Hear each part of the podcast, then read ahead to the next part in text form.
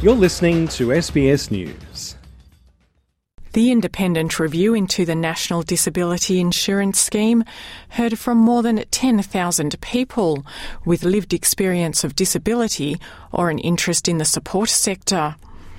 Carried out by one of the scheme's original architects, Professor Bruce Bonyhady, and a former senior public servant, Lisa Paul, it was tasked with delivering reform to ensure viability into the future and tackle problems such as fraud, inequity, and slow service delivery. Minister for the NDIS Bill Shorten told the National Press Club it was time for a reboot. The National Disability Insurance Scheme is here to stay. It is not going away. But we need to get it back on track. The scheme, designed to deliver support services to people with disabilities through individualised funding, is threatening to cost the government nearly $100 billion within a decade.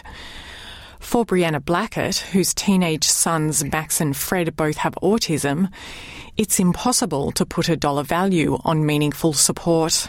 And it can be quite upsetting to hear people talking about the disability community in a way that just has a price tag attached to it rather than looking at the value that uh, you know kids like mine bring to my life and those around them and then to the broader community. Her family at times found the scheme inconsistent, slow, and difficult to navigate. But she says that the support her sons received has been life changing. Without the NDIS, we were effectively living under lockdown. So, if you remember what that was like, that was what it was like for us. We had trouble accessing the community. Um, even um, leaving the house to go shopping was like a military operation. Um, and we really needed support to do basic things. One of the biggest recommendations from the review is to expand disability support beyond the NDIS. The review says the government has become too reliant on the scheme and recommends the creation of foundational supports for all Australians with disability, regardless of whether they are on the NDIS. Some of those additional supports would be provided through schools and childcare centres, and half their costs would be funded by the states. It's a proposal welcomed, like much of the review, by a number of disability advocacy organisations at a joint media conference in Canberra. People with Disability Australia President Nicole Lee. In the past, people were getting onto the scheme by diagnosis, diagnosis alone. In some cases, parental diagnosis.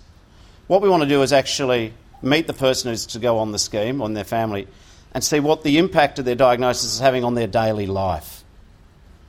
There's no point in giving a child the wrong services. There's no point in saying to a child uh, or family of a child, oh, yeah, we'll just give them 40 hours a week when that's not beneficial. So, what we want to do is make sure that every Australian child who has a developmental delay gets on the radar. About 9% of Australian children aged 5 to 7 are currently on the scheme, and nearly double that experience learning difficulties or developmental delays. The review recommends the removal of automatic access to the scheme based on a diagnosis such as autism in favour of access based on impairments to a participant's daily life.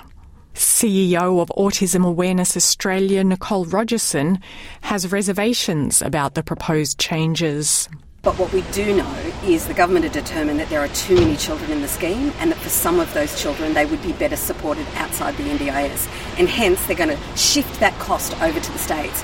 But at the moment we just don't know whether the states are ready to pick up that ball and run with it. Other recommendations include better measures to help users navigate the scheme, greater oversight of service providers, and a new approach to psychosocial disabilities. The review also seeks to address the issue of workforce shortages by ensuring ongoing professional training and allowing workers to transfer leave and superannuation entitlements between jobs. Angus McFarland from the New South Wales and ACT Australian Services Union says the changes will help retain and educate support workers.